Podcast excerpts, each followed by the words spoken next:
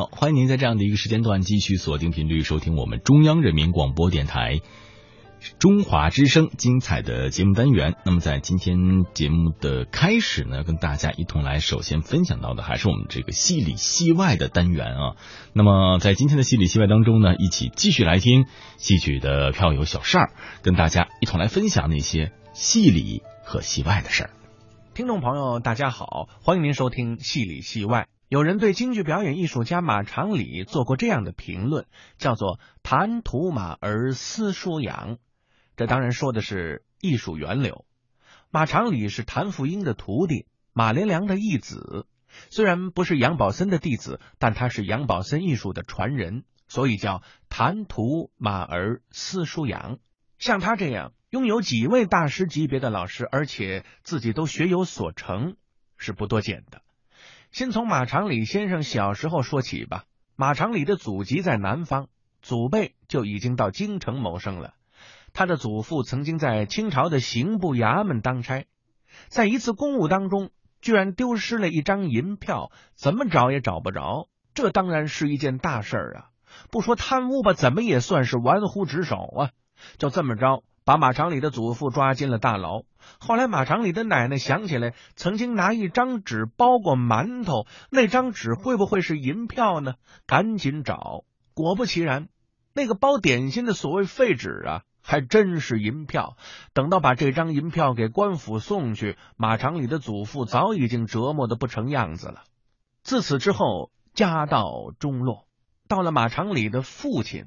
是靠做靴子、花盆底儿鞋作为谋生手段的，当时人称叫靴子马，就是说他们家做的靴子鞋还是很有特点的。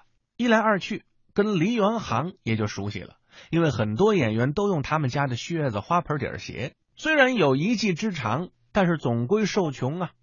马长礼就想到了学戏，这当然是为了给家里头减轻负担。于是他求京剧名角李鸿春先生推荐他进了当时很有名气的荣春社科班。这个荣春社的主办者是京剧四大名旦之一的尚小云，这是一位颇有侠义之风的京剧名角。您别看他是唱旦角的，却非常的阳刚，脾气很大，特别率性的这么一个人，为祖师爷传道。也是为了培养自己的儿子尚长春等人，他就起了这么一个科班。当时有一种说法叫做“毁家办学”，什么意思呢？尚小云为了把这个科班办好，家里的房子是卖了好几所。科班办好了，这家也就算完了。您想，一群孩子光吃喝拉撒睡，您就得照顾好喽，再请人教戏、排戏、演戏。再有钱的人也招架不住，虽然颇费家财，但是尚小云保证了教学质量，请的都是好老师。您像当年在喜连城教过马连良的郭春山老先生啊，蔡荣贵老先生啊，都在这儿教戏。还有尚小云他自己的师傅孙怡云，有这么多好老师，马长礼在科班的学习应该是非常幸福啊。其实呢，并不顺利。马长礼并没有作为重点的培养对象，也学了一些戏。您比如说打基础的昆曲戏，还学了一些京剧老生戏。但是上台的时候总让他扮龙套，没有唱过几出正戏，认为他的扮相不好看。很多老师干脆就认为这个孩子呀不是唱戏的材料。过了没多久，就把马长礼退回去了。回到家中以后，马长礼只好是自谋生路。可是马长礼一心想的还是学戏，家里拗不过他，只好又为他请了一位老师。这位老师大名鼎鼎，叫做刘胜通。刘胜通先生出身于傅连城科班，是圣字科的，也就是和叶盛兰、叶盛章等人是师兄弟儿。提起刘胜通的父亲，也是大名鼎鼎，叫做刘景然，是颇有名望的老前辈。当年跟谭鑫培等人是同时代的演员，嗓子非常好，念也很好。刘景然也是马连良的老师，马先生的很多戏路演法就是宗法刘景然的。刘景然对自己的儿子刘胜通管教甚严，刘胜通会戏极多，富祀渊博，可以说是一位见多识广的老先生。马连良、梅兰芳，后来的杨宝森都用他作为班社当中的主要演员。而且，这位刘圣通还是一位著名的教师，教出了不少好学生。比如当时很多专业的票界的少壮派都跟他学戏，李明胜、邢松岩、纪玉良等人都是刘圣通的学生。马长礼拜刘圣通举乡人是洪生一代宗师李鸿春先生，也是当年介绍他加入荣春社的人。马长礼拜刘圣通为师之后，学了不少好戏。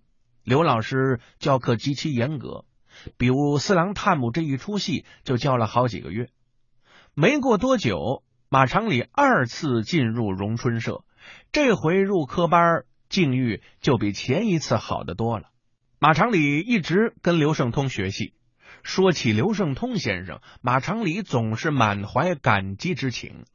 这话啊，说到几十年之后，马长礼的女婿。老生青年演员杜振杰也被岳父安排到刘师爷那里学习，刘胜通又培养了徒孙一辈的杜振杰。当然，这是后话了。下面我们请您欣赏一段马长礼演唱的余派风格的老生名剧《一捧雪》选段。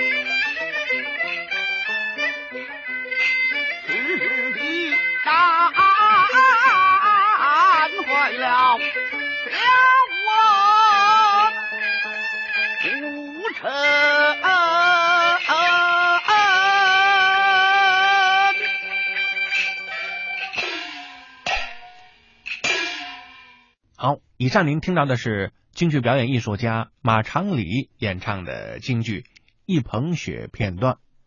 我们继续讲马长礼的故事。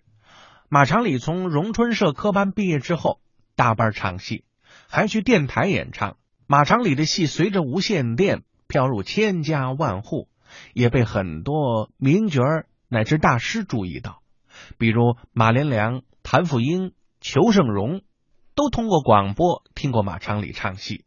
裘盛戎来找马长里，希望他参加谭富英、裘盛戎组成的班社。马长里的好运就要来了。曾经有人说，马连良、谭富英是傅连城科班的毕业生当中，乃至北方老生当中的双子星座，太耀眼了。几十年之间，在北方剧坛盛名不衰，有着非常好的叫座能力。过去，谭富英先生班社当中用的花脸是王全奎。王全奎在北京成名很早，而裘盛戎能够搭上谭富英的班社，也是他走的一步最好的棋。以裘代王，使得裘盛戎在北京剧坛的地位更加稳固了。能够搭上大班大剧团唱戏，是年轻演员的梦想。马长礼在谭富英、裘盛戎二位的剧团唱配角儿，经常来里子活儿。当然，像马长礼这样的演员，就是硬里子老生了。所谓硬里子老生，就是舞台上表现很好，仅次于老生行当一号人物的另一个老生角色，戏份也比较重。有的时候呢，不演里子老生，在前面单演一出。总之吧，马长礼在北京堪称崭露头角。谭富英先生很喜欢马长礼，提出来要收他为徒，这当然是马长礼求之不得的。二十四岁的马长礼随谭富英、裘盛荣在天津演出。恰好碰到马连良先生到天津办事儿，不知道怎么的想起来要见见这位马长礼，因为过去并没有见过面。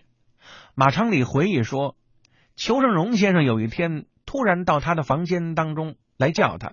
裘盛荣跟马长礼说：“说有人要看看你，谁呢？”马长礼心中也没数，于是马长礼就跟着裘盛荣到了裘先生的房间。居然见到的是仰慕已久的马连良。马连良见到马长礼非常高兴，问：“你是谁的徒弟呀？”马长礼如实回答：“我是荣春社毕业的，曾经跟刘胜通先生学戏，现在谭富英先生准备收我为徒。”马连良听完之后点点头，又跟马长礼说：“我在广播当中听过你的戏，只是没想到你这么年轻，你的嗓音、唱法都不错。”你是非常有前途的一个年轻演员呐！说到这个时候，裘盛戎在旁边搭了腔了：“您既然这么喜欢他，怎么不收个徒弟呢？”马连良欣然同意，准备收马长礼。这个时候，旁边又有人搭话说：“马先生，听说谭先生也要收他。”马连良听了这句话之后，笑了笑说：“我啊，不收徒弟，收干儿子吧。学什么？”都跟徒弟待遇一样，这就是艺术家的胸怀，也体现了马连良对谭富英的尊重。过去来说，无论徒弟拜师还是干儿子拜干爹，总应当承担一些仪式的费用，毕竟要请客嘛。但是马长礼的家里头并不宽裕，马连良是个很细心的人，知道马长礼的情况，特地派人告诉马长礼，不用准备钱，一切费用。都由马连良先生本人来负担，马长礼自然是感激不尽呐。这就是一个前辈艺术家对于后辈年轻演员的关爱，这种扶持提携是发自肺腑的，同样也是感人至深的。马长礼拜谭富英，又被马连良收为义子，后来还通过谭先生的介绍去找杨宝森学艺。一位演员得到三位大师级别人物的亲授，这是很少见的。一九五五年，马连良的剧团和谭富英、裘盛戎的剧团合并为北京京剧团，后来张君秋剧团也加入。自此之后，马长里就有了跟马连良先生、谭富英先生更为固定和持久的同台学习的机会了，所以他掌握了更多的马派、谭派剧目。不过这个时候，马长礼主要还是演谭派、余派剧目为主。上个世纪六十年代，他在沙家浜当中塑造的刁德一更是深入人心了。马长礼回忆说，马连良先生培养学生有一个途径，就是让学生陪他演戏，扮一些配角，比如说扮院子、龙套等等。就是一些群众角色。群众角色虽然活儿小，但是在舞台上站的时间比较长，能够就近学习老师的表演。比如《沈头刺汤》当中的绿龙套，沈头一场就一直在台上站着；还有马连良先生演《胭脂宝学》当中的玉龙馆，马先生扮永乐帝，专有一个小太监陪着，不离永乐帝的左右。像这种小活儿都能够在台上近距离的观察大师的表演，马先生就特地嘱咐马长礼不要挑活儿的大小。到了上个世纪的七八十年代，马长礼演马派戏逐渐增多，比如马长礼恢复演出了马连良先生的《赵氏孤儿》《石老安流》《胭脂宝学》《春秋笔》《三娘教子》《四进士》《甘露寺》等等。这和当年马连良先生对他的教义提携是分不开的。下面我们请您欣赏马长礼演唱的马派名剧《淮河营》片段。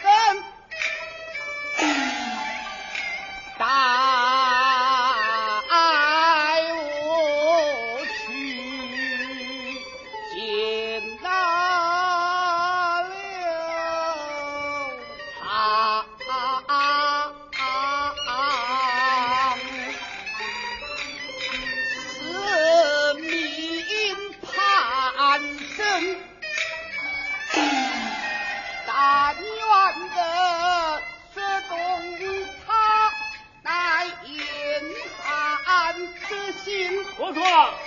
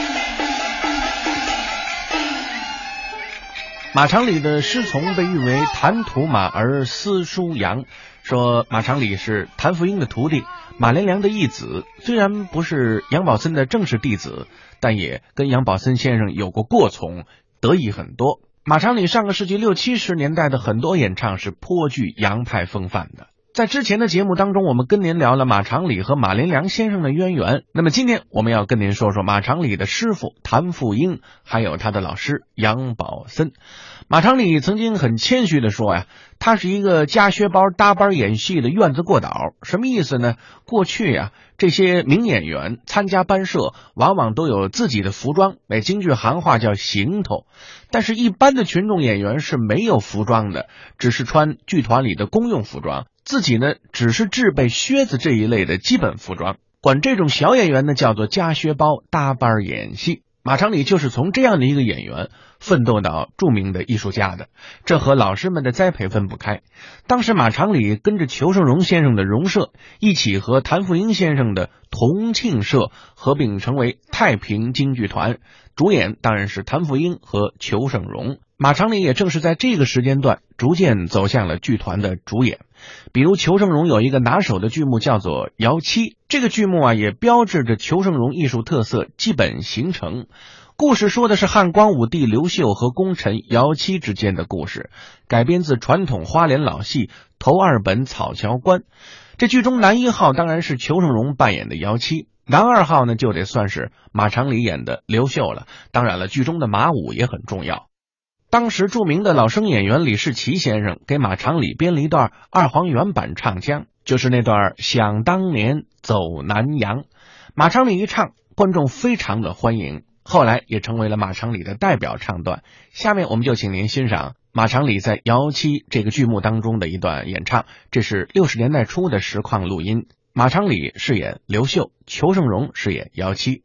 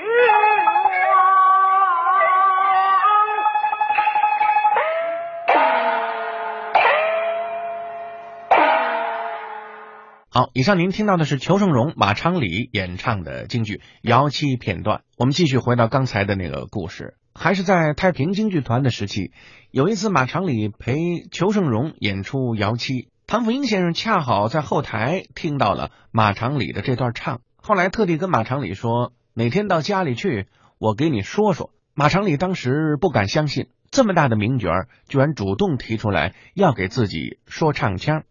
从那之后，马长礼和谭富英就建立了师生关系。由于在一个剧团，所以更方便向谭富英先生请益。遇到一些不合适的地方，谭先生也常常给马长礼做出指点。谭富英对马长礼的关心不但在艺术上，更是在生活上。有一年，马长礼得了肝炎，身体很虚弱，唱不了戏。虽然剧团开了一点病假工资，但是到后来也很难维持。正在马长礼一筹莫展的时候，谭富英的公子谭元寿来到了马长礼的家里。谭元寿是代表父亲给马长礼送来了四十块钱，让马长礼暂时渡过难关。后来，谭富英收马长礼为徒，知道马长礼的经济情况，请客吃饭都是谭先生自掏腰包。在马长礼跟谭富英先生学习之后，谭先生得知马长礼非常喜欢杨宝森的唱腔。有一次就问马长礼：“长礼，你是不是很喜欢宝森的东西啊？”当时马长礼一时不知道该如何回答，因为在京剧界，既然拜了一位老师，却还要学别的老师的东西，这是不太合适的。所以谭先生这么一问，马长礼不知道是什么情况，也不敢贸然回答。谭富英却很平静的对马长礼说：“既然你喜欢，我给你联系联系，你直接到他那里去学，瞟小可不好。”所谓的瞟学就是偷学模仿，并没有得到老师的真传。谭富英先生立刻给杨宝森先生打了一个电话，说道：“三弟，我有一个学生叫马长礼，非常喜欢你的唱法，我介绍他跟你学戏。”挂了电话，就告诉马长礼杨宝森家的住址，还特地嘱咐马长礼见了杨宝森杨先生要叫三舅。就这么着。马长礼到了杨宝森家，开始了向杨宝森先生问艺的经历。从这里也体现了谭富英先生艺术胸怀之广大，对自己的学生广采博收，非常的支持。